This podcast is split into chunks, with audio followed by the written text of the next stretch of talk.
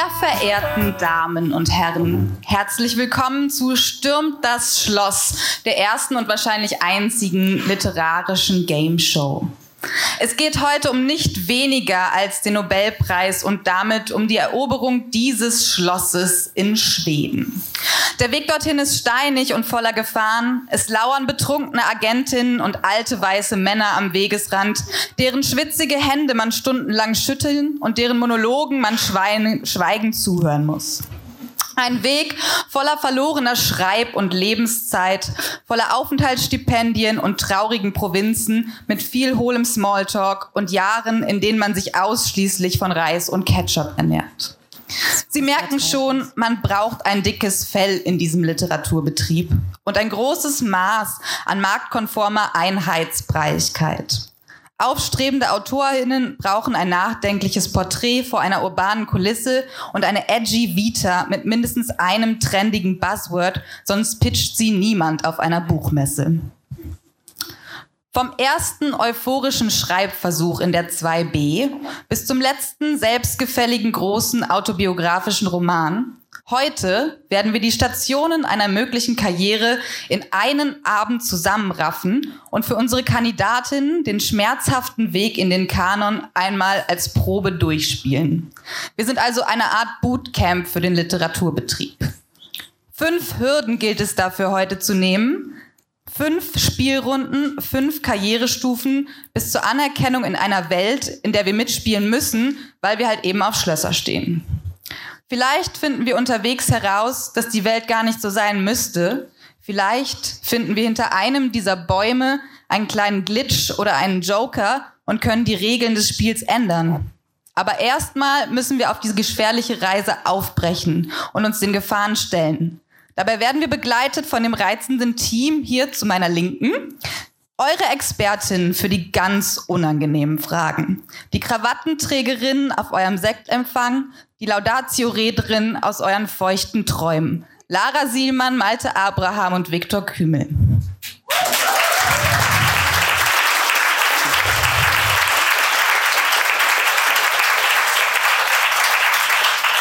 Und die waghalsigen Spielenden hier zu meiner Rechten unsere drei Freunde. Jetzt noch ganz unbeschriebene Blätter werdet ihr im Laufe des Abends noch näher kennenlernen, denn schließlich müssen sie sich erstmal eine anständige Biografie zusammenschustern, um überhaupt Richtung Schloss aufbrechen zu können. Nur Namen haben sie schon. Saskia Watzecher, Andreas Stichmann und Philipp Winkler. Herzlich willkommen.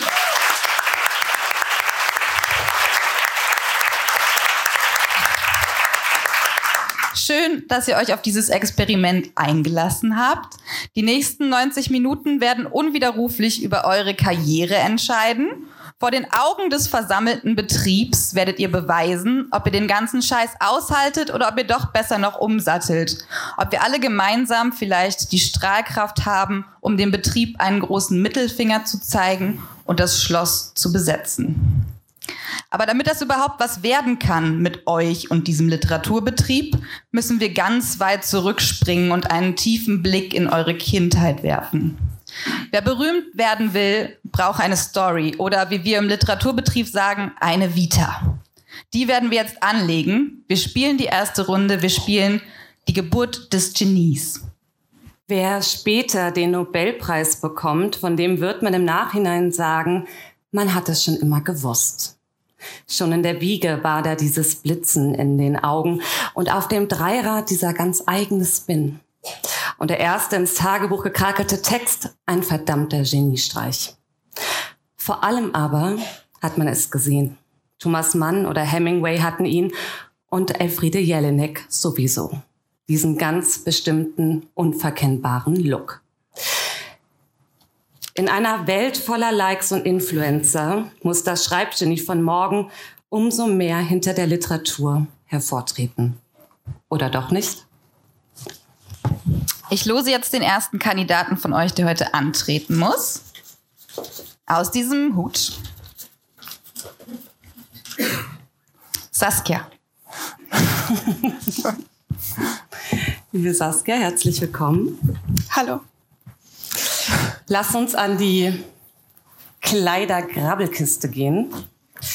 Ähm, wie im Literaturbetrieb fangen wir ganz unten an.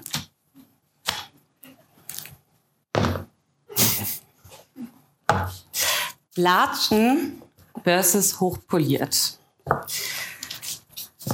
An diesem Modell Latschen sieht man, du bist eine naturverbundene, bodenständige Person, die gerne im Garten werkelt, wenn sie nicht gerade schreibt. Wie Alice Monroe lebst du eher zurückgezogen. Grüßen tust du in deinem Kiez allerdings jeden und jede. Ein gutes nachbarschaftliches Verhältnis ist dir wichtig. Schließlich kann auch dir mal der Zucker ausgehen. Oder setzt du ganz auf Bling Bling. Wie mit diesem fein herausgeputzten Paar Schuh, das nun wirklich auf jedem Parkett bestehen kann. Du bist das Zentrum jeder Party, schmeißt sie womöglich auch noch selbst Champagner. Immer her damit. Leicht verdudelt schreibt es sich doch ewig von selbst. Und somit stehst du ganz in der Tradition der Fitzgeralds. Liebe Saskia. Ähm, als gebürtiges Dorfkind wähle ich natürlich die Birkenstock. Eindeutig. Toll. Gehen weiter nach oben. Ja, ist alles von mir persönlich auch getragen in den letzten Tagen. Jeans. Kannst du die wirklich, fass sie an, schaust sie ganz genau an, kannst auch riechen. Versus Leggings. Jetzt geht es in die Tiefenpsychologie, was diese beiden Prachtexemplare ihrer Hosengattung zunächst vielleicht nicht vermuten lassen. Die Jeans. Ein Evergreen des Casual Business. Immer top gestylt, lässig und auf gar keinen Fall aufdringlich. Eine perfekte Hose für ein sehr kurzfristiges Treffen mit deiner möglichen Agentur. Oder bist du weniger der spontane Businessmensch und liegst in dieser wirklich gemütlichen, nach so verschreienden Leggings rum, drückst auf Stopp bei Netflix, wenn die Agentin anruft, der du ein paar Wochen zuvor dein Manuskript zugeschickt hast. Ein Treffen, gerne, aber auf gar keinen Fall jetzt. Nächste Woche hingegen passt es dir ausgezeichnet. Ich frage mich noch, wie ich Punkte gewinnen kann bei diesem Spiel. Äh, darüber entscheidet nur ich. okay. Ähm, gut, ich wähle äh, die sich sehr gut anfühlenden Jeans. Mhm, super. Kommen wir jetzt quasi zum Ende dieser Runde.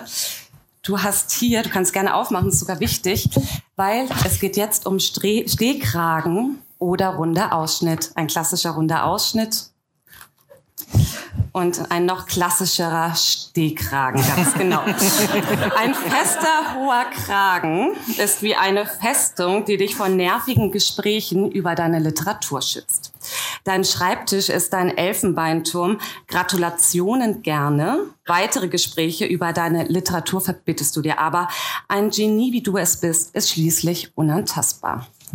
Ist der Ah, ja.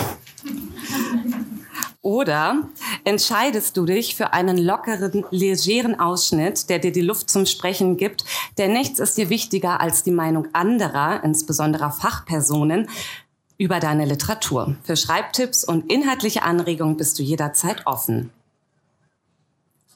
Äh, kann ich die kombinieren und je nach Gegenüber wählen?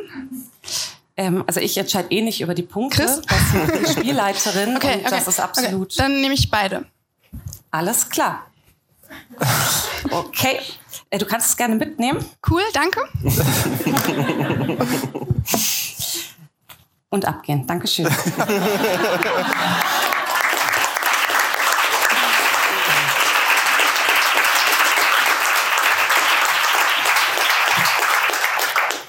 Lara, ich ziehe für dich den nächsten Namen, oder? Ja, und ähm, ja, wir waren jetzt beim Optisch, nun geht's um den literarischen Look.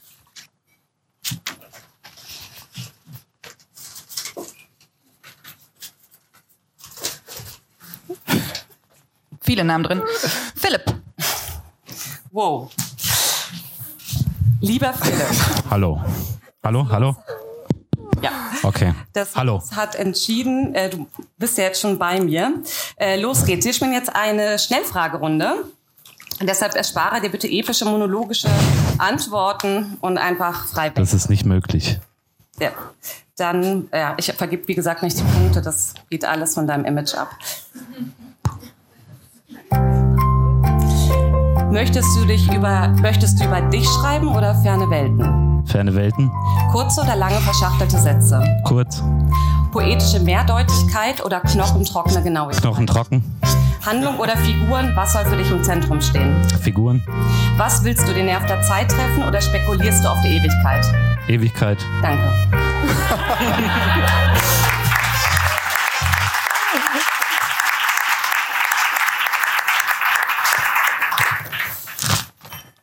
Liebes Publikum, wir sind Philipp Winklers literarischem Instinkt auf den Grund gegangen, haben von Saskia Watzecher nun ein ganz klares Bild vor Augen.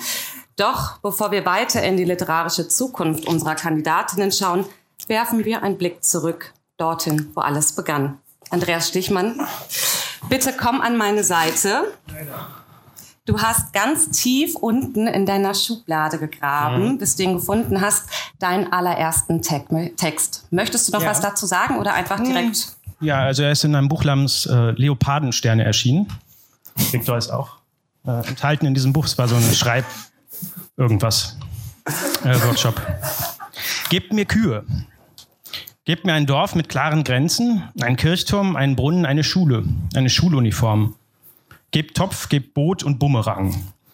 Gebt mir Kühe, einen Fluss und ein aufgeschürftes Knie, eine Mutter. Gebt heiße Milch mit Honig, eine heimliche Zigarette mit 18 hinterm Schulhof, nicht Tonnen von Gras und Bier mit 16 in der Stadt. Nehmt all die Farben wieder mit und macht euch vom Acker. Euch die Freiheit, mir die Kühe und bitte mit Maß. Fünf würden reichen. Ja, das war mit 17 oder 18. Vielen Dank.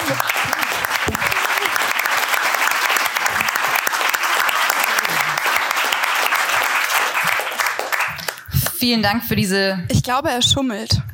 Du glaubst, er schummelt, weil er Viktor kennt. Nein, weil das bestimmt nicht sein erster Text war. Wie gut, dass ich darüber entscheiden kann.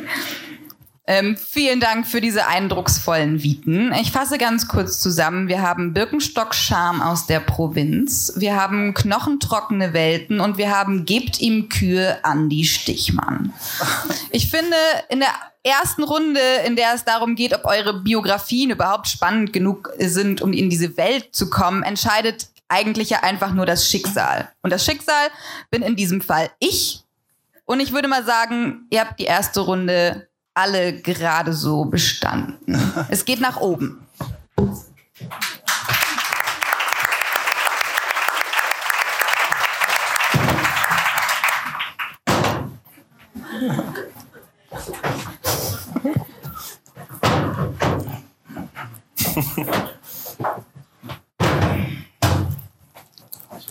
Jetzt, äh, jetzt wird's gefährlich, Punkte zu Mein Handy steigt sofort aus. Wir kommen zur zweiten Runde. Den ersten torkelnden Schritten in die literarische Öffentlichkeit. Ach, ich brauche das ja gar nicht. Ich mache das einfach so. Im Bällebad. Ein erster Text ist geschrieben, ein Selbstbild entworfen. Nun kann der erste Schritt ins Rampenlicht getan werden. Wer früher mit seinen Texten an die Öffentlichkeit wollte, der schickte sie an einen Nachwuchswettbewerb wie den Open Mic oder versuchte sie von einer Zeitschrift wie der Bellatriste ausdrucken zu lassen. Heutzutage ist klar, wer sein Coming Out als Autorin machen will, der liest bei einer unabhängigen Lesereihe, ähm, zum Beispiel bei Kabelia und Dorsch in Berlin. Im Bällebad des jungen Literaturbetriebs sind alle radikal soft zueinander. Doch Vorsicht, das Gelände hat unerwartete Tiefen. Wir verlosen einen begehrten Lesungsplatz bei Kabelia und Dorsch als erstes. Das machen wir sonst eigentlich auch immer so. Chris, wer darf lesen? Saskia. Dann die Bühne gehört dir.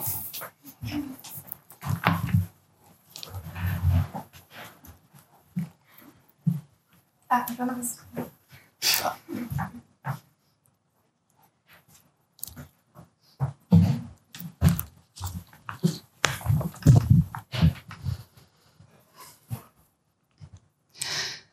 Nähere ich mich meinen Gegenständen unruhig an, brauch solche, die sich biegen, nie zur Neige gehen, mir inkrementelles Erfassen versprechen. Ich muss noch fragen, wie viel Stück das sind, wie das geht, dass ich an dieser Stelle schon mal war. Ach, ein rückwärts kompatibles System, dies, was hier vor mir liegt, dies Land. Träumte einen schlafenden Logiker, fand ihn zu Beginn dieser Wiederentdeckung bereits mehrfach an. Empfand Reue, dann Mut, dann wachte er auf. Er spricht. Das hier ist schon die ganze Zeit gewesen. So. Was machte, dass ich von ihm träumte? In meinen Träumen nicht sah, was er sah, als er schlief. Und sein Stieftraum doch ganz meiner war, als wir erwachten. Das Blinzeln der Dinge unterbrach, von denen vorher die Rede war. Dann ganz namenlos, er, wie zuvor.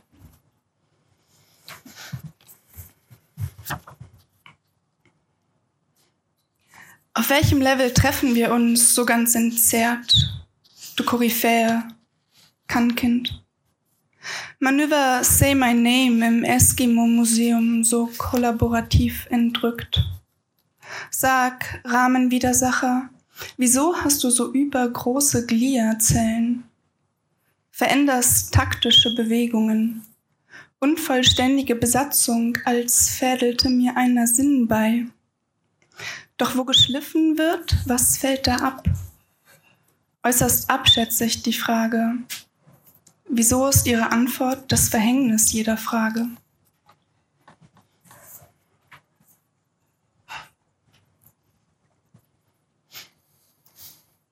Saugen in glasigen Tropen am hohlen Haar. Ich schlag hier Haken im Qualm, kalibriere Substanz. Zugänge zu Umgehungsstraßen. Schildere, du bist ein Ort für mich, nicht die Orte. Du, Trakt, sagst, durch. Ich wiederhole dich, sag, sag doch mal A. Behaupten zwischen Klängen, die länger im Raum hängen, uns und Kommunikation. Diese Formel ist nicht stilisiert. Kein Schlaf im Auge und Aeronautik. Wir lachen lauter, weil Musik ist. Legen die Zungen so, als würden wir. Und sagen, ein Hoch auf die fleischige Wunde im Mund. Und wenn du Trakt sagst, Kupferstich, Geräusche, Kupferstiche, Trakt. Und ich, weil ich mich noch wiederholen kann, Schallwellenverebbung, wieso öffnest du die Hände nicht? Die Wörter habe ich jedoch gut gezählt. Die Sonne gleist. Wer sich mehr wünscht, dem sei Einhalt geboten. Von Closed World Assumptions kann die Rede hier nicht sein.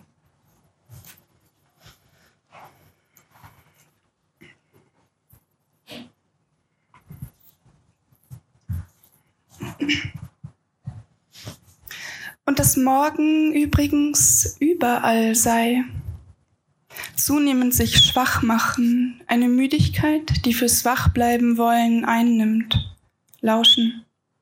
Von ihrem Untergang flüstern die Fenster zu Tagen recht laut.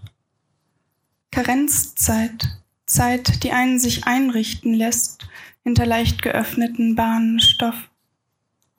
Wer hier anhebt zu sprechen, stellt sich dem Zeitverzug zu. Du wirfst dich stets nur häppchenweise hinein, ein Quäntchen Eigenheit.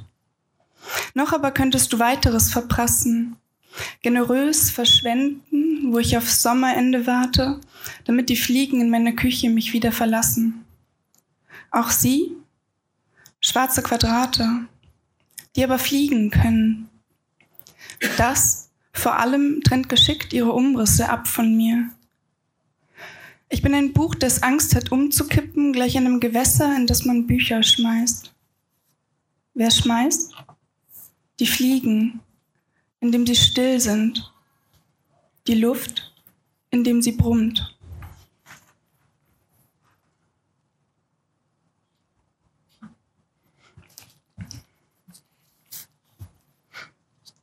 Okay, ich habe es eigentlich nur getrunken, weil ich gesagt habe, dass ich es brauche und es jetzt einfach wieder mitgenommen hätte. Aber das ist das letzte Gedicht. In der hintersten Zeile eine Mulde, ein allseits bekanntes Revier, wo Herdentiere fantasieren. Nachmittags ein UFO, am Abend ein Hund. Könnte, würde man davon ausgehen, am Anfang etwas zu veranlassen, man das Ende wuchern lassen? Hommagen und Marschmusik verneinen, den einzelnen Takt nicht. Ich spreche oft, nicht immer, über alles. Aber wenn es doch schwarze Quadrate sind? Angenommen, die einzelnen Testungen bezifferten tatsächlich Einzelnes. Kleiner hektischer Rausch. Aber es gibt ja für alles Maschinen zurzeit. Danach Erschöpfungszustand ähnlich einer Vase. Kleines erschöpftes Geschöpf aus Ton. Ach, bist nicht anders zugegen als wir, unterscheiden trotzdem beflissentlich. Strukturbeschaffenheit, ergonomisch geformtes. Entschuldigung, ist das hier eine Zuflucht? Aufgefächert ganz groß, doch kantig genug. Liebäugeln mit Cremes, Plüsch, Wassermalfarben, winzigen Pflanzen in meinem Glas. Nachts sucht das Muldentier wie Sandbeispiele Ruhe. Eine Schummerbude, die hauptsächlich versickern lässt.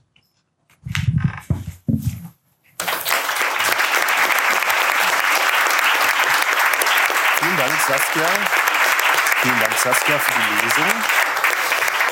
Die Lesung bei Kabeljau und Dorsch ist geschafft. Doch Selbstverwirklichung kennt natürlich keinen Feierabend. Jetzt muss gesocialized und genetworked werden. Und nirgends lernt man sich schneller kennen als bei einer Runde des Trinkspielklassikers Ich hab noch nie. Dabei gilt es zu beweisen, dass man prall gefüllt ist mit Lebenserfahrung, aus der man schöpfen kann. Haben unsere AutorInnen überhaupt etwas zu erzählen? Finden wir es heraus. Ich lose.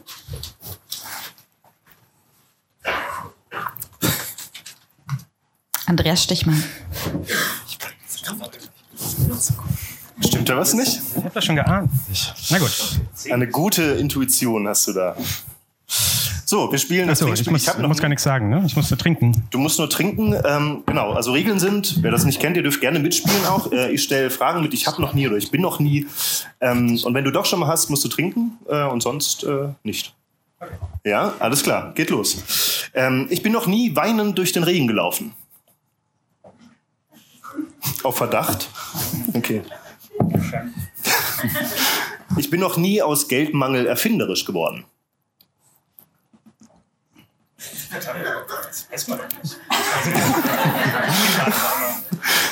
Zur Sicherheit, äh, ja. Ich habe mich. Wow, ja, geil. Okay. Ähm, es kommen noch ein paar Fragen, ne? Okay. Ähm, ich habe mich noch nie in einem fremden Land verlaufen. Also da würde ich jetzt nachfragen, äh, Testfrage stellen.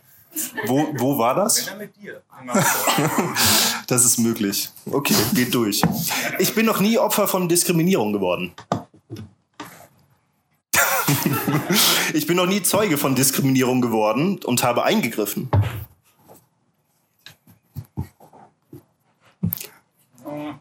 Ich gehe sonst einfach drüber hinaus, äh, drüber hinweg. Ich, das, es, geht um die, es geht um die prall gefüllten Taschen deiner Schriftstellererfahrung. Ja, weiß ich jetzt nicht. Nee, Okay, dann, dann geht's weiter. Ich bin noch nie von der Polizei verhaftet worden. Ich. Äh, ich bin noch nie in Lebensgefahr gewesen. Würde man wahrscheinlich auch wissen. ähm, ich bin noch nie bei einem historischen Umbruch mittendrin gewesen. Wo ist mittendrin? Vom Fernsehen? Das wäre jetzt so eine, Literaturdefinitionsfrage vielleicht. Trink mal nicht. Okay. Äh, ich habe noch nie aus Langeweile etwas kaputt gemacht. Das schießt alle die Frage der Polizei. Okay, vielen Dank, Andreas Stichmann.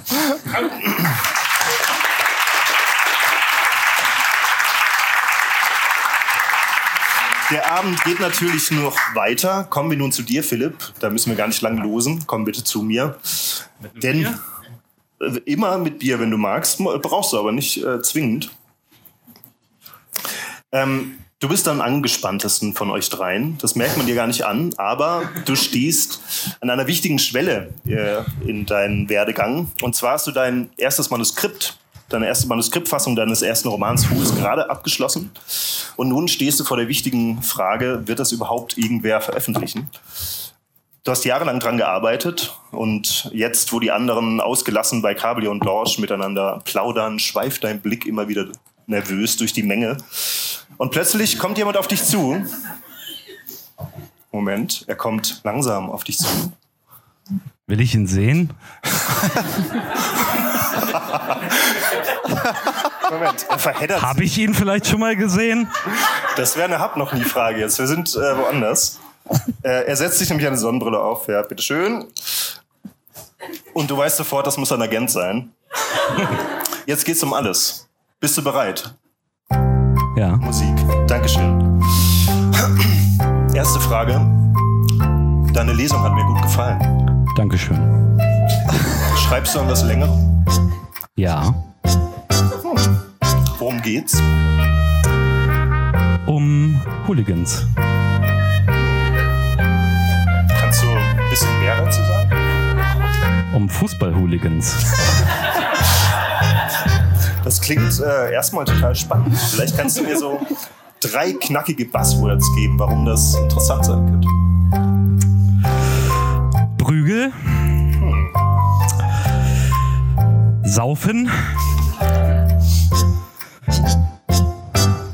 Männerfreundschaft. Stark. Hat das beim Schreiben für dich auch eine Rolle gespielt, dass du gedacht hast, oh, Saufen, Prügel, Männerfreundschaft, das ist vielleicht auch so von den Themen her nice am Markt platziert? Absolut. Vorbildlich. Wie findest du es, wenn ähm, du bei so Veranstaltungen bist, bei so Lesungen oder so und eigentlich bist du in einer geselligen Runde und plötzlich fängt jemand so an, irgendwie so Business-Sachen mit dir zu besprechen? Strengt dich das an oder denkst du, kann man ihn nicht trennen, gehört irgendwie dazu?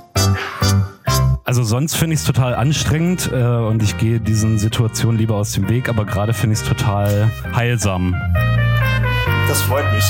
Vielen Dank. Danke.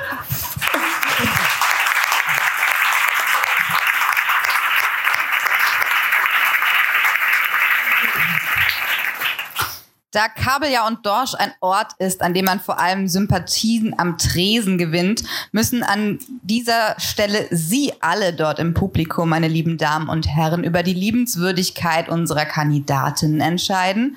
Ich fasse nochmal in aller Kürze zusammen und danach sag ich nochmal nacheinander alle Namen und es geht so ein Ein-Sekunden-Applaus pro Person, für die ihr seid. Bitte immer nur einmal klatschen, ja, damit es auch irgendwie ein eindeutiges Ergebnis geben kann, ja.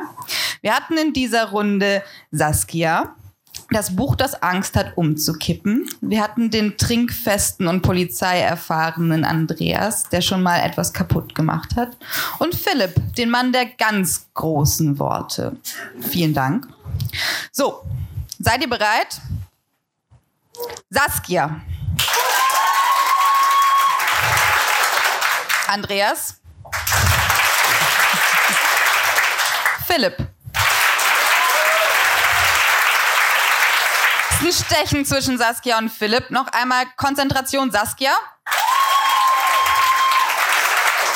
Philipp. Philipp. Oh, scheiße. Dankeschön.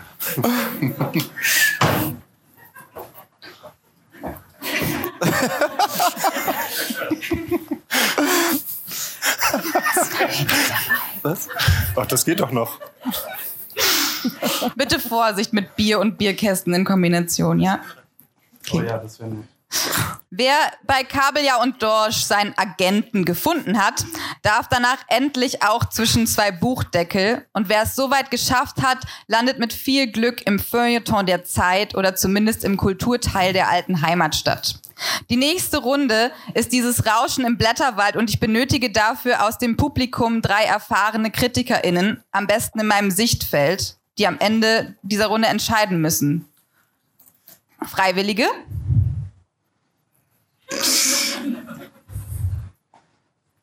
Okay, habe ich mir fast gedacht. Einmal dort außen. Dich. Einmal dort außen.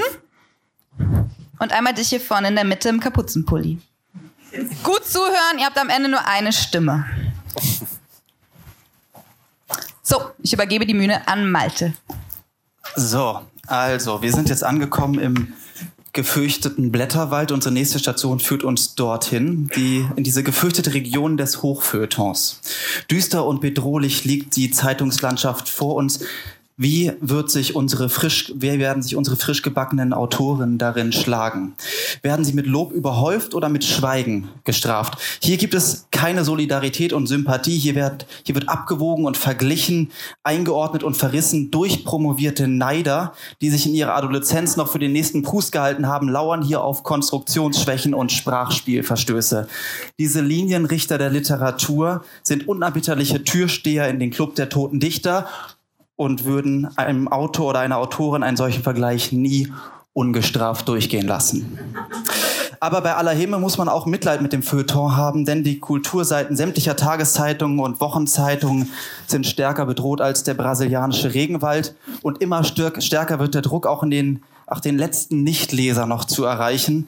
Deshalb muss sich einer von euch nun der feuilletonistischen Allzweckwaffe stellen, der Home Story. Chris?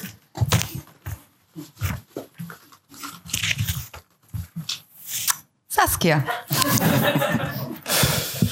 Ja, vielen Dank, Saskia, dass du uns zu dir eingeladen hast. Gerne, gerne. Wir haben schon ein Foto gemacht vor dem Bücherregal. Wir haben dein gezwungenes Lächeln gesehen. Aber was unsere neugierigen Leser wirklich wissen wollen, ist, welches Buch liegt eigentlich bei dir auf dem Nachttisch?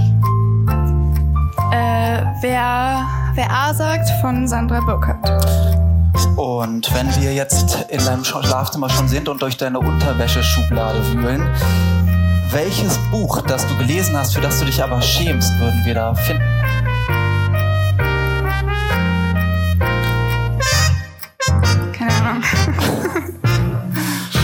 Also du hast keine Ahnung, weil du kein Buch verstecken würdest, das du gelesen hast, oder weil du noch nie was gelesen hast, was für, für das du dich schämst? Weil ich sie sofort aus meinem Gedächtnis gelöscht habe. Aha. Wenn du nach einem langen Tag hungrig äh, nach Hause kommst, welches Buch würdest du am liebsten dann mal richtig in die Pfanne hauen? Äh, Tiere essen von Jonathan Foer. Okay.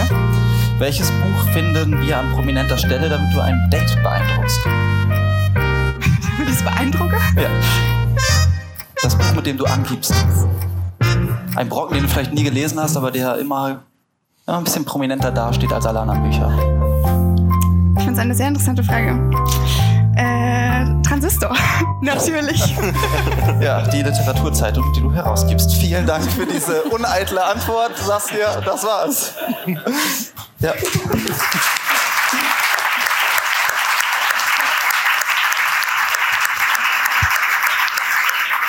Es gibt aber ab und zu doch noch ein paar Kritiken in diesen Zeitungen. Es ist nicht alles nur Home Story und in diesen Kritiken finden sich auch viele schlechte Worte und wir möchten einen von euch jetzt mit einem, Konf äh, mit einem Verriss konfrontieren. Ihr denkt jetzt alle, kommt wieder die gleiche Reihenfolge, ne? Philipp. Quelle Surprise. Ich bin froh, dass wir sehr lange suchen mussten, bis wir überhaupt einen gefunden haben. Und wir haben keinen Verriss gefunden, sondern wir haben ein paar kritische Anmerkungen. Und zwar in der SZ von einem gewissen Philipp Bovermann. Ich lese vor. Weil sämtliche Figuren des Romans nur Phrasen dreschen, erscheint die Unfähigkeit, und jetzt zitiert er aus deinem Roman, zu sagen, was in einem vorgeht und dieser ganze emotionale Mist, Zitat Ende, wie Trotz gegen eine hysterische Oberfläche oberflächliche, ja weibische Welt. Huhl zeigt keine Alternativen zu dieser Perspektive und auch keine emotionale Fallhöhe. Der Roman interessiert sich insbesondere für seine weiblichen Figuren nicht. Erste Frage. Liest du überhaupt Kritiken? Anfangs ja, bis zu der nicht. Das, Nein, Quatsch. Also, du hast die noch gelesen und dann nicht mehr? Oder nee, oder anfangs, anfangs habe ich noch gelesen, irgendwann nicht mehr einfach. Weiß ich nicht. Kann ich auch an keiner bestimmten Kritik festmachen. Aber, Aber ich, ich bin mir dieser Kritik bewusst. du bist dir der Kritik bewusst. Aber war das eine bewusste Entscheidung zu sagen, ich lese jetzt keine Kritik mehr, nachdem du welche gelesen hast? Ähm, naja, ist es, ist es eine wirklich bewusste Entscheidung zu sagen, ich habe jetzt einfach keinen Bock, Ich würde sagen, welche zu schon. lesen? Ja. Also es ist ja eher, ja, also dem, dem bewusst, der bewussten, der bewussten Entscheidung zu sagen, ich habe jetzt keinen Bock, gerade diese Kritik zu lesen und dann wird die auch weiterhin nicht gelesen, steht natürlich der, ähm, der unbewussten, dem unbewussten Vorgang, dass mich das alles so ein bisschen anstrengt, äh, hinten an. Strengt dich das an, weil du das Gefühl hast, dass das, was in den Kritiken verhandelt wird, nichts ist, was in deiner Schreibpraxis eine Rolle spielt? Oder was ist das, was dich sozusagen nicht zu dem Leser deiner eigenen Kritiken macht?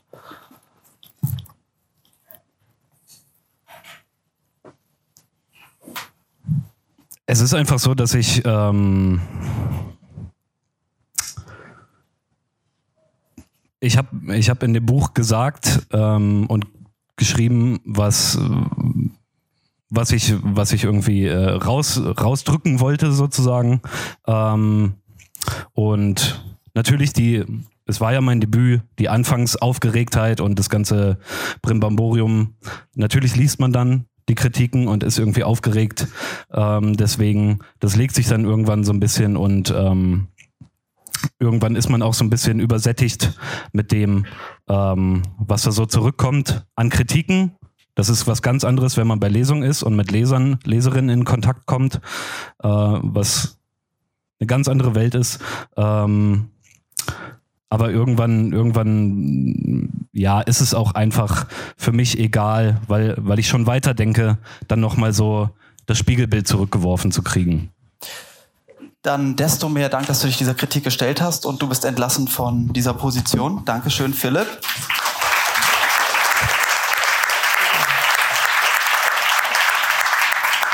Und Philipp, wenn es dich beruhigt, kann ich sagen, dass das nicht das Schlimmste war, was man in dieser Runde durchmachen kann. Es kann nämlich noch viel härter kommen als ein Verriss. Chris, du musst gar nicht mehr auswählen.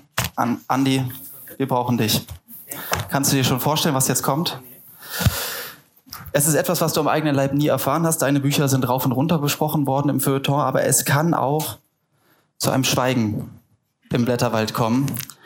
Du wirst jetzt vom Feuilleton ignoriert werden. Okay.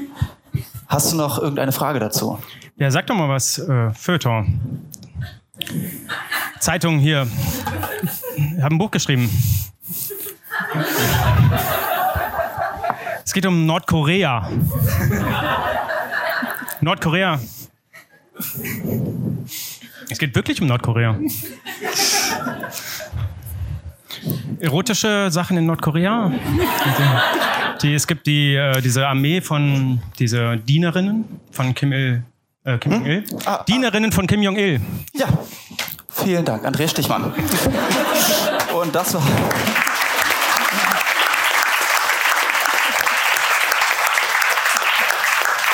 Und das war diese Runde. Nicht ich muss entscheiden, nicht Chris muss entscheiden, nicht das Publikum muss entscheiden, sondern unsere durchpromovierten Neider in der ersten Reihe.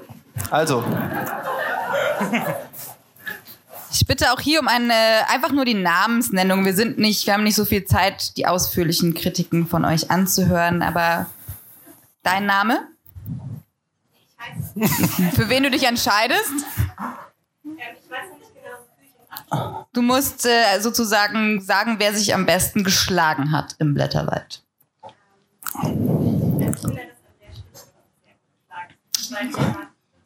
Alles klar. Der erste Punkt für Andreas Stichmann. Ich gehe weiter und versuche Blickkontakt aufzubauen zum jungen Mann im Kapuzenpullover. Über wen schreibst du einen Artikel? Kein Wort war schlüssig. Philipp. Es wird spannend. Ich gehe nach ganz außen. Deine Rezension geht an Andreas Stichmann. Andreas Stichmann. Damit geht der Punkt an Andreas Stichmann.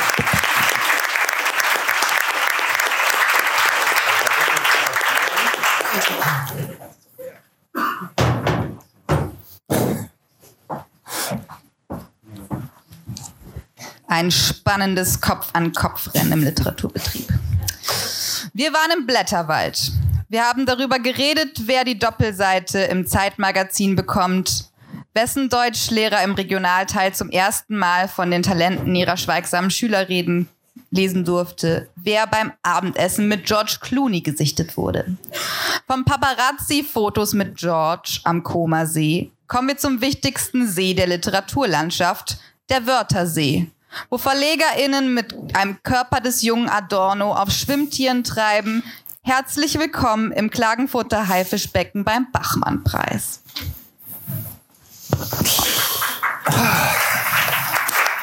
Der Ingeborg-Bachmann-Preis ist ein Twitter-Phänomen, das einmal im Jahr unter dem Hashtag TDDL für ein paar Tage trendet, bei dem sich hunderte NutzerInnen einen gnadenlosen Ironie-Überbietungswettbewerb liefern, um neue Follower zu gewinnen. Was viele nicht wissen, es geht beim Bachmann-Preis um echte Menschen, AutorInnen, die an einen kleinen, aber realen Ort in Österreich fahren, um einer Jury etwas vorzulesen. Und dieser. es ist so, es ist wirklich so. Und die, dieser Ort ist noch schlimmer als das Internet.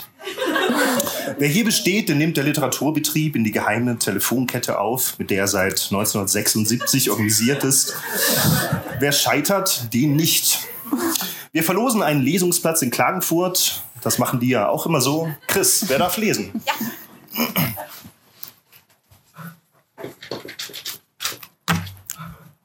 Philipp. Herzlich willkommen, Philipp Winkler.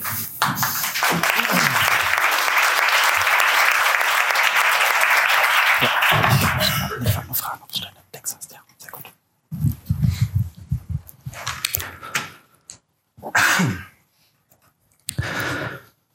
Metal-Leute, Servus und herzlich willkommen. Erst Martis Ma, dann die Zwillinge direkt in deren Bett und zum Schluss sich selbst. Hat nicht mal so lange gewartet, bis er die Schnapspulle leer hatte und Marty hatte richtig Schwein, weil der war nicht zu Hause, als bei seinem Paar die Sicherungen durchgeschmort sind. Und er kam nach Haus. Marty, meine ich, kommt durch die Tür und sieht sein Paar auf der Couch, den Kopf nach hinten auf der Lehne und ein Loch wie ein Minenschacht unterm Kinn. Und da wusste der schon, was los ist. Da brauchte der nicht mal nachschauen. Hat er dann aber trotzdem gemacht. Und als die Bullen kamen, saß er neben seinem Paar auf der Couch, die leere Pulle Schnaps im Schoß und alles voller Kotze müssen ausgesehen haben wie die ausgezeichnetsten Saufkumpanen so nebeneinander auf der Couch. Der eine von oben bis unten zugereiert und der andere hat sich voll gemacht, weil wenn man abnippelt, dann löst sich alles da drin und du scheißt und pisst dir die Seele aus dem Leib und das ist die komplette Wahrheit. Alexa, schalt mir das Studio auf blau. Die Couch hat Marty immer noch, weil die hatte so einen Überzug aus Folie, die hat er dann später abgemacht. Die Couch war ja noch voll gut unter dieser Folie, da geht nichts durch, nicht mal Blut und Kacke. Und so eine Folie haben wir uns dann auch gekauft, aber unsere Couch war schon vorher total am Arsch, deswegen habe ich das auch nicht verstanden. Du bewegst dich vor und zurück. Ein körperloses Objekt zwischen Wänden wie Störbildern. Deine unsichtbaren Schritte hallen aus den Lautsprechern. Bei jeder Verschiebung deines Blickwinkels wandelt sich die Welt aus Gängen und Mauern. Nichts bleibt greifbar. Nur sehen, hören, hinnehmen. Schwarz und weiß in fließendem, wirren Statikrauschen. Good luck. Alexa, zeig mir die Einfahrt. Ne? Hin und wieder durchzuckt von kalt zulaufenden Linien, ohne sie berühren zu können, tastest du dich an ihnen entlang. Dein linker Mittelfinger wechselt zwischen W und S, deine rechte Hand wischt umher, fahrig auf der Suche entweder nach einem Sinn hinter all dem oder nach einem Ausweg. Bilder wie Blitzeinschläge, so abrupt, dass du sie bewusst kaum wahrnehmen kannst, und doch hallen sie nach. Der Gehörnte in der Hocke, in Sacklein gekleidete, kopflose Kinderkörper, zusammengeknüllt wie alte, Geh mal raus und sieh zu, dass du deinem Opa ein bisschen bei den Viechern hilfst, sagte meine Oma und zurte sich ihr Haarnetz fester um die Locken, die die Farbe von Schnee hatten, der tagelang unter einem Auto liegt. Ich ging raus in den Garten. Die Tür des Stalls war angelehnt. Davor lagen bereits die umgedrehten Tröge im Gras. Ich rief nach Opa. Dann klopfte es am Küchenfenster und als ich mich umdrehte, sah ich Oma, wie sie streng den Zeigefinger über die Lippen legte, dass ich ruhig sein solle. Ich öffnete die Stalltür. Die Tauben waren ausgeflogen und es roch nach neu verstreutem Stroh. Ich blinzelte ein paar Mal, weil es draußen so hell und da drinnen so schummerig war.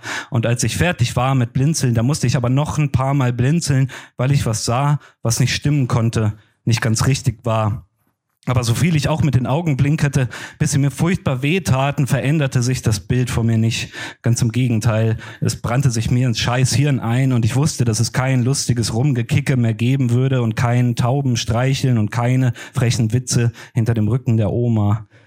Der Krankenwagen kam und Oma führte die Sanitäter in den Garten ich saß in der Küche zwischen meinen Eltern und versuchte insgeheim einen Blick in den Garten zu werfen.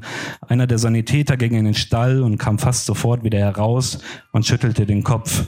Ezio, du bist eine verdammte Kackhader-Sau. Der Leichenwagen kam weil sie sich nicht durch den Durchgang zwischen Gartenzaun und Schuppen zwängen konnten, mit meinem Opa auf der Trage, mussten sie durch die Küche und die Diele. Und als sie ihn durch die Küche trugen, schubste mich mein Vater in die Diele raus und als sie ihn durch die Diele, und als sie durch die Diele gingen, schubste mich mein Vater in die Stube und machte die Tür zu. Aus dem Fenster konnte ich trotzdem alles beobachten, wie sie ihn in den bauchigen schwarzen Wagen schoben, wie in einen Backofen, wie sie mit meiner Oma und meinem Vater redeten und alle ganz finster dreinschauten und nickten und sich beide Hände schüttelten. Dann fuhren sie mit meinem Opa weg. Ich blieb auf seinem Sessel unterm Fenster sitzen und meinte, dass ich seine Körperwärme darauf noch spüren konnte. Dann ging die Tür auf und mein Vater beugte sich zu mir runter und sagte, ja, und dann bekommt er die Tollwut und dreht vollkommen am Rad. Aber die Lift ist nicht am Rad gedreht, sowieso noch nie immer ganz matt drauf war die und lag dann da und zuckt und gurgelt. Und das ist irgendwann, und dann ist irgendwann Ruhe gewesen, lag da vor der Tanke ganz alleine, so dass der junge Kohn, der mit dem verrückten Auge noch fast mit seinem Pickup drüber gerollt wäre, als er zum Tanken kam, kam aus seiner Dreckskarre gestürmt und schreit, Mädchen, bist du blöd, was liegst hier rum? Bis er erst gemerkt hat, was denn wirklich abging. Und dann ist er wieder in seine olle Karre und an der Lift vorbei, an die Zapfsäule Zapfsäule und erstmal getankt und rein in das Häuschen zum Berappen. Und da muss der wohl auch die Bullerei gerufen haben, die beiden Pissnelken. Nichts ist sicher, nichts ist.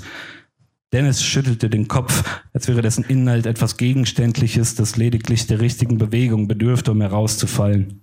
Der Mann hinter dem Lenkrad des beigen Geländewagens beugte sich weiter aus dem Fenster. Was sagen Sie? Brauchen Sie etwas? Ich schmeiß euch die Prügel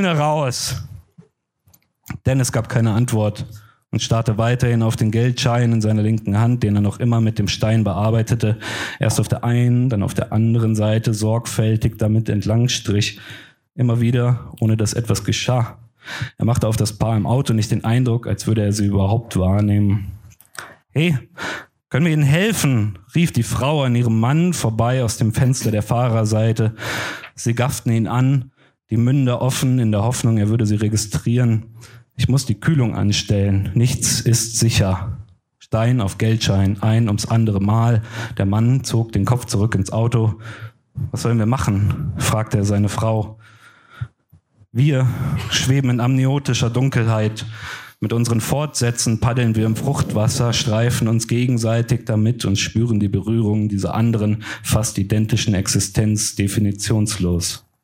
Einander umgeben wir uns, wie ein spektroskopischer Doppelstern auf untrennbarer Laufbahn. Wir teilen uns eine Plazenta. Sie versorgt uns in die Dunkelheit hinein mit Nährstoffen, Potenzialen. Jeder von uns birgt hier unendliche Möglichkeiten. Noch diese dunkle mikroskopische Welt, mit der wir eins sind, noch nicht klar von ihr abgegrenzt sind, ist für uns das Universum. In diesem Moment, wir beide. Derjenige, der noch nicht und auch nicht in Zukunft Chandra ist, und ich derjenige, der noch nicht Escher ist. Hinter den Grenzen unseres Voids, außerhalb von Elektrolyt angereichertem Fruchtwasser und Gewebe, öffnet sich Raum in eine weitere Welt, derer wir uns noch nicht bewusst sind. Alexa, wie wird das Wetter in, Mittel, in Mittelfranken? Als wir die Halle betreten, die das Haus schachtelartig umgibt und von der Außenwelt abschirmt, bittet CCF mich kurz zu warten, bis er die Flutlichtstrahle anstellen kann. Das Haus sei nicht mehr länger mit dem herkömmlichen Stromnetz verbunden. Während er sich Richtung Kontrollraum entfernt, bin ich jedoch bereits an der Haustür. Der ebene, saubere Hallenboden hört einige Meter vor dem Haus auf und ich trete auf Erde, Sand und Stein, als ob sich das Haus die letzten Bestandteile seiner unmittelbaren Umgebung zusammenrafft, bevor man die Halle drumherum baut. Ich gehe durch den Wohnbereich, als der Stromkreis der Strahler mit einem laut widerhallenden Knallen geschlossen wird und sie ihr kaltes Licht durch die Fenster schütten. Auch so würde ich den Weg durch mein Elternhaus finden.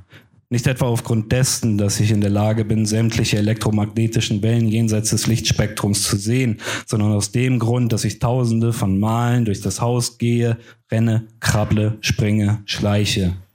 Die Zeit brennt sich in meine Motorik ein. Per Zas, mehr Zahl, leer ziehbar, er zauf, mehr zit, wer zem, der zus, der Zier, her, Zier, Pferd, zer, scher, zerzt, der Zieh, Herr Sari, Herr Zier, der Zas, er zist, er zeine, ger verzeine. Er zaber, wer zen, der zu, der zer, der zum, ker zomst, der za, breazauch, sehr zi, näher zu, hey Rup, sehr zu, rer zu, verzen, erzund, scherzon, sehr zint, wer zier, er zahle, der za. Alexa, schalte mir das Studio auf Rot. Danke.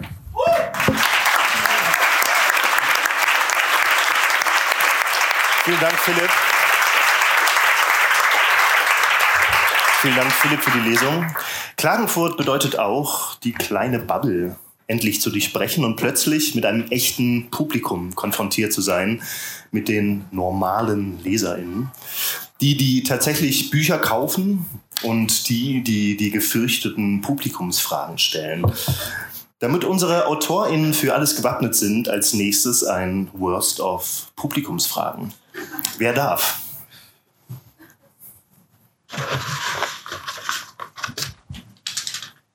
Saskia.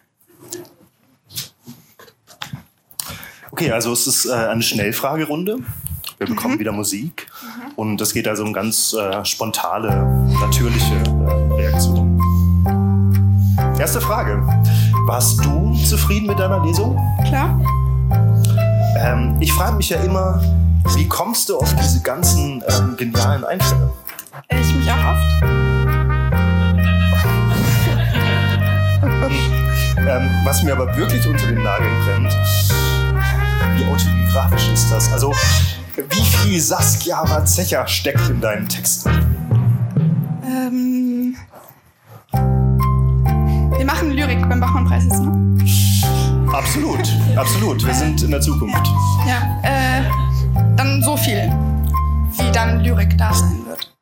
Ah. ähm, und was machst du beruflich? Ansonsten, Ja, also beruflich?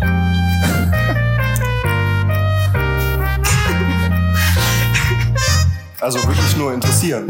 Also,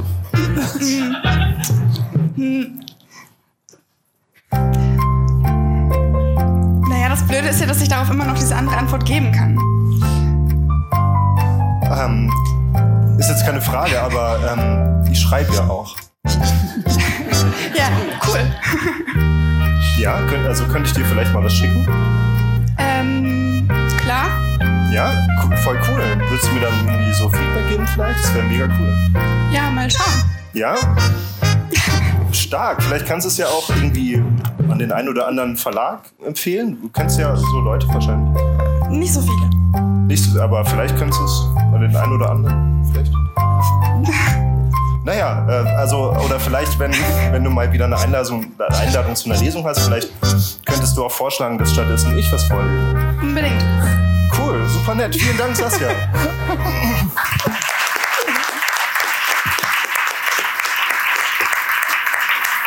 ah, ich habe mein Requisit vergessen. Es ist dieses hier.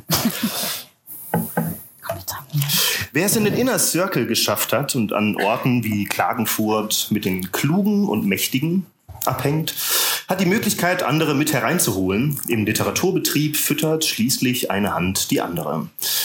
Andreas Stichmann. Es ist spät geworden. Komm zu mir in die Bar.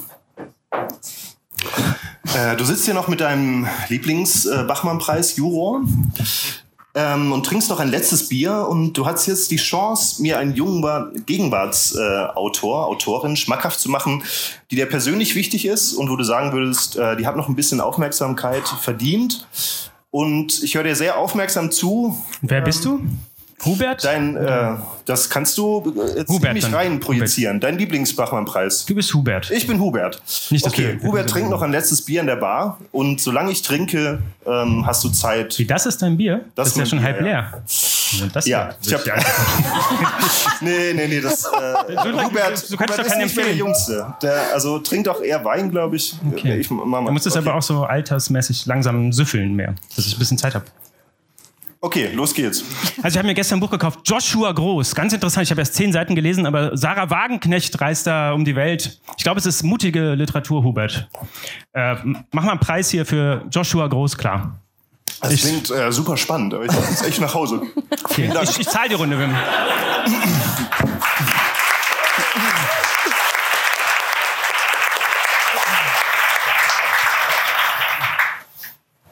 Stehen jetzt aber nicht. Beim Bachmann-Preis entscheidet eine Jury aus telegenen KritikerInnen mit mittelmäßigem Geschmack und Sakkos, die im Bildschirm flirren.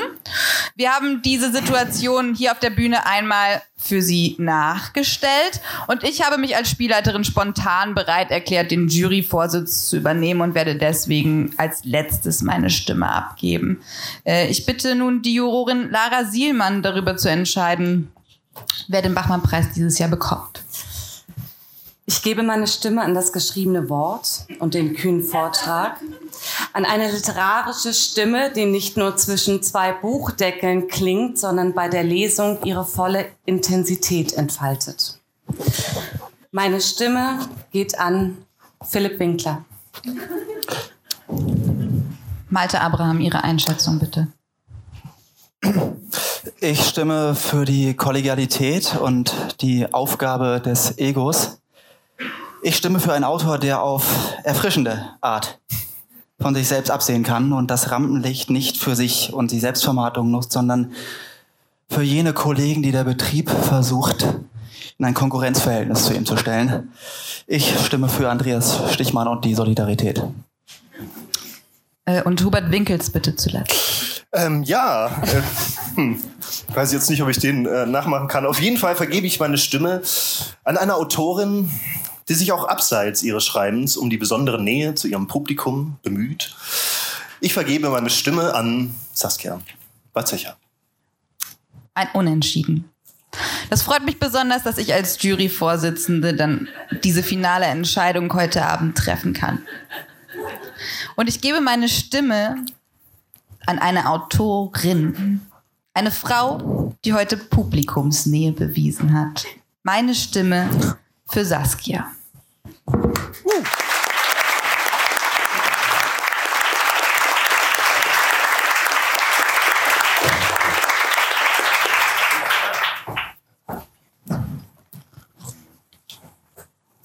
Wir übergeben dir jetzt einen symbolischen Blumenstrauß und machen mit dir dieses Foto vor dieser Fotowand. Das müssen wir uns jetzt alles so ein bisschen vorstellen.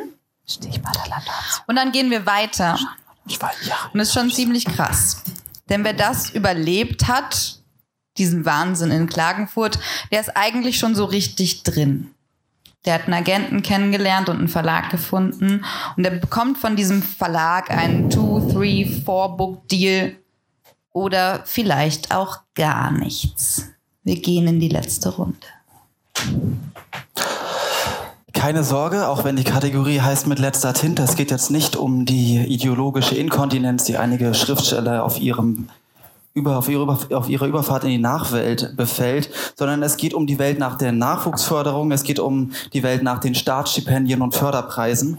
Unsere drei Freunde sind längst kanonisiert und Teil des Betriebsgegenstand von Masterarbeiten und Promotion.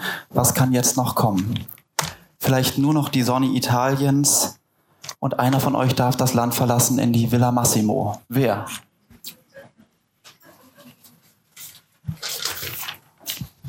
Felipe. Ah. Ja, Philipp, schön, dass du mich zu dir eingeladen hast in deine äh, weitläufigen Atelierräume. Ja, gerne doch. Ich habe aber mitbekommen, dass irgendwie das mit dem Schreiben hier nicht so richtig läuft für dich. Ich frage mich jetzt, und darüber möchte ich mit dir ein bisschen reflektieren, was sind die Bedingungen des Schreibens für dich und warum könnte es sein, dass es jetzt hier in Rom ausgerechnet nicht klappt? Kann das sein, dass dir etwas fehlt? Vielleicht das soziale Umfeld. Ist das wichtig für dich? Ähm, also mir fehlt auf jeden Fall der Gardasee, weil ich dachte, wir sind am Gardasee. Wie du sonst immer so am Gardasee bist. Naja, also klar. Ähm, was war die Frage? Das mit dem Schreiben läuft nicht so richtig und wir fragen uns jetzt, was dir fehlt, Nee. warum es in Italien Klar, also ähm, ach, ich weiß auch nicht. Ich habe mir irgendwie was anderes unter der italienischen Mentalität und Dolce Vita vorgestellt. Ich habe eh immer Deutsche Vita verstanden. Ich dachte, dachte, das ist so irgendwie, ähm, naja, Schlagerparty in Rimini und so. Das, das war eher, was ich mir darunter vorgestellt habe. dann hast du aber mit Literatur das falsche Feld gewählt für Schlagerpartys in Rimini. Ähm, wenn es daran nicht liegt, an dem sozialen Umfeld, was könnte dir sonst noch fehlen? Ist das, hast du eine gewisse Routine im Alltag, die du, die du jetzt in, auf der Aufenthaltsstipendien vielleicht nicht aufrechterhalten kannst? Ähm, ja, ganz schlimm war es, wenn es in den Aufenthaltsstipendien Gemeinschaftstoiletten gab. Ähm, denn äh, mein, mein Morgenschiss, der ist mir doch relativ wichtig und dafür brauche ich auch die absolute, den absoluten Elfenbeinturm. Das finde ich eine interessante Antwort und schließt direkt an die nächste Frage an. Schreibst du eher über Dinge, die du kennst oder fantasierst du dich in fremde Welten rein, Philipp Winkler? Ähm, naja, also wenn ich dann so auf dem Donnerbalken sitze morgens meine drei, vier Stunden, dann äh, fantasiere ich mich auch mal ganz gerne in, in fremde Welten rein. Also ich ziehe viel aus John Sinclair und Perry Roden dann auf dem Locus. Philipp Winkler, vielen Dank für dieses Bild in unseren Köpfen. Dankeschön.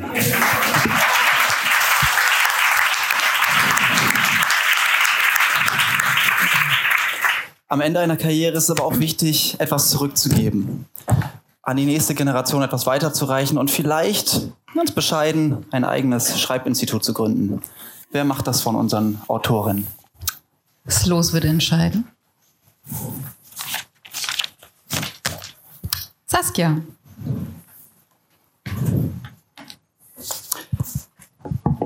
Hallo Saskia. Hallo. Du hast also gerade dieses Schreibinstitut ins Leben gerufen. Und ich würde mich als erstes fragen, weil ich noch nicht so viel davon mitbekommen habe, was ist denn überhaupt die inhaltliche Ausrichtung von dem Schreibinstitut, das du da gerade ins Leben gerufen hast? Äh, natürlich endlich eines für Lyrik. Also nur hohe Literatur, keine Werbetexte, keine Computerspielautoren, sondern Lyrik, Lyrik, Lyrik, Lyrik. Lyrische Werbetexte, lyrische Computerspiele und Lyrik, Lyrik. Ah, okay, verstehe. Also so durch die Hintertür die Welt verändern. Könntest du dir vorstellen, da selber zu unterrichten oder wer braucht, äh, wer, was braucht es dafür, um an einem Schreibinstitut zu unterrichten? Ähm, wer da unterrichten sollte? Mhm. Du selber, andere Leute, wer? Nee, ich glaube, ich würde nicht unterrichten. Ich glaube, ich würde äh, ab und zu vorbeischauen und mir das angucken. Ähm, unterrichten sollten, sollten Leute, weiß nicht, ich glaube auch Leute, die ganz andere Sachen machen. Irgendwie, die so Tierfilme drehen oder so. Äh, Hauptsache, es kommt Lyrik bei raus, würde ich sagen. Ähm, du hast selber an einem Schreibinstitut studiert. Was An zwei. hast an zwei? Ja, natürlich. Hast du dort äh, nur Schreiben gelernt oder hast du auch Sachen gelernt, die zum Beispiel auf diesem, auf dieser Karriereleiter, die wir jetzt hier so ein bisschen nachvollzogen haben, wichtig waren? Äh, schnell auf nicht ganz ernst gemeinte Fragen antworten, zum Beispiel. Das hast du an der Schreibschule gelernt? Vielleicht bei der Weinschale danach, ja. Okay. Und was hätte dir geholfen, dich darauf besser vorzubereiten? Also es gibt ja noch andere Noch Schritte. besser? Noch besser. Noch besser als auf dieser Bühne zu bestehen. Was hätte dir noch geholfen? Was würdest du so als Crashkurs anbieten an deinem Schreibinstitut? Ähm, Oder ist das vielleicht gar nicht wichtig, sich darauf vorzubereiten? Nee, ich glaube, es ist nicht wichtig, noch mehr Vorbereitung zu haben, aber mehr äh, wegzukommen davon. So ein Pool oder so. So zwei Kilometer davon entfernt, aber in den du immer gehen kannst. Sowas Oder wie den sowas. Gardasee zum Beispiel. Ja, zum Beispiel. Alles klar, ja, dann ähm, lade ich dich ein zu, in die Villa Massimo bei Philipp Winkler und du darfst und du darfst äh, fahren. Auf Danke. Wiedersehen. Cool.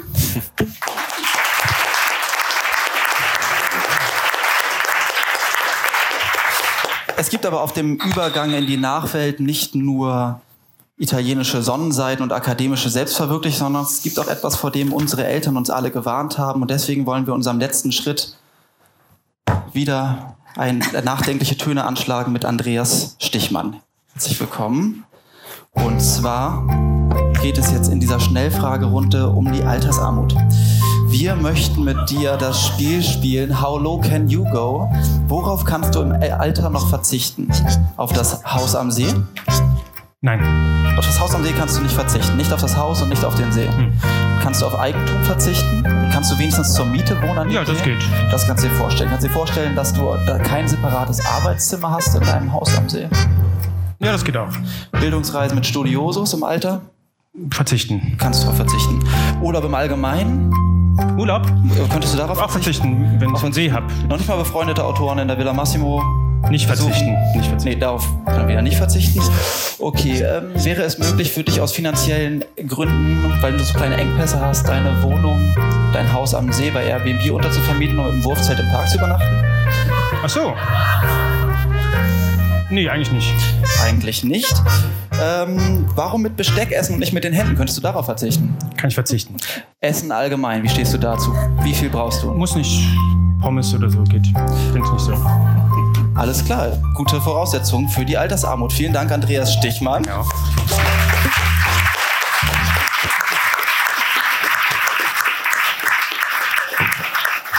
Und wir haben einen Stand 3 zu 3 zu 3. Die letzte Runde entscheidet wer, Chris? Fantastisch. Jetzt sind wir am Ende angekommen. Ihr steht am Gipfel eurer Karrieren und ihr seid alle auf einer Ebene. Gleichstand, was für eine schöne Sache. Als hättet ihr euch quasi nicht bewegt. Als hättet ihr alle unterwegs gar nichts geleistet. Was machen wir denn da jetzt? Ich würde sagen, wir wählen den Weg, der sozusagen am nächsten an der Realität dran ist. Und ich glaube, das ist auch der fairste Weg, um eine Entscheidung zu treffen. Wir lassen das Los entscheiden. Aber dieses Los ziehe natürlich nicht ich. Das wäre irgendwie total unfair.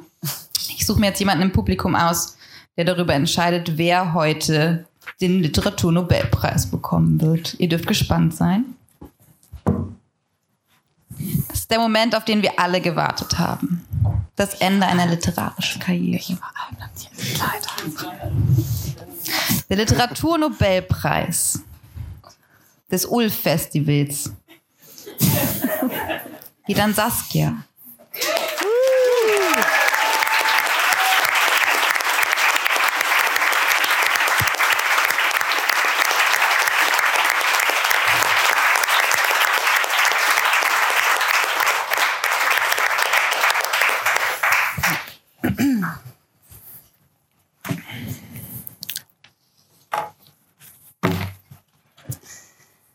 Schon die ersten literarischen Schritte von Saskia Watzecher wirbelten das Feuilleton auf.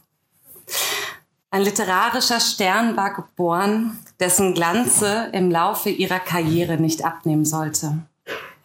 Ein Höhepunkt folgte auf den nächsten Cabellon d'Orge, Klagenfurt. Und schließlich eröffnete Watzecher ihre eigene Schreibschule, die noch viele Generationen von AutorInnen prägen sollte. Es ist also kein Wunder, dass wir hier heute Saskia Watzecher den Literaturnobelpreis übergeben. Künftige PreiswärterInnen werden sich nun an ihr messen müssen. Ob er noch einmal verliehen werden kann, bleibt abzuwarten, denn wer kann schon auf eine Watzecher folgen?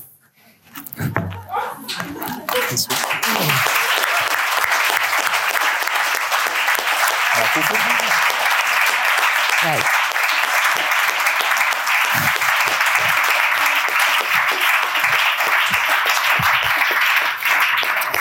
Aber weil sich unsere anderen beiden Freunde auch ziemlich tapfer geschlagen haben, werden wir zumindest in Genuss kommen, die Nachrufe von euch beiden anzuhören. Zwar nicht den Literaturnobelpreis bekommen, aber immerhin eine ordentliche Karriere mit drei Bierkisten hingelegt.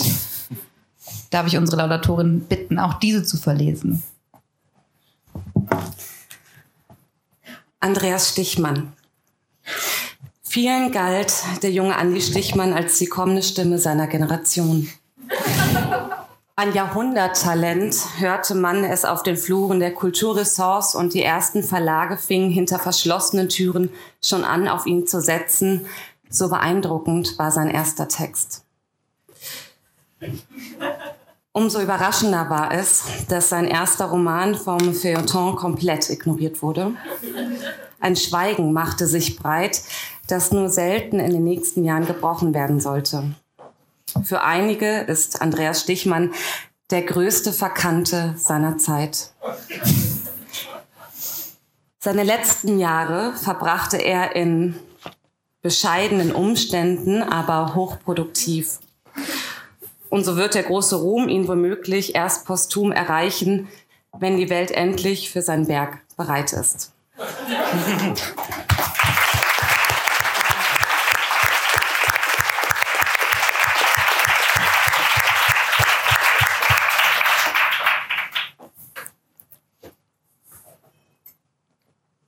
Philipp Winkler. Als Philipp Winkler zum ersten Mal seine literarische Stimme erhob, tuschelten sie hier und da. Um nicht zu sagen, eine neue literarische Ära schien sich anzukündigen. Doch bevor er die Spitze dieser literarischen Strömung erklimmen sollte, wurde er überholt. Batzecher, Stichmann und wie sie alle hießen. Erholen konnte er sich literarisch nie davon. Und so blieb sein Werk zwar überschaubar, für Kenner gehört der frühe Winkler allerdings zum Besten, was die Gegenwartsliteratur hergibt. Ein Applaus für Philipp Winkler.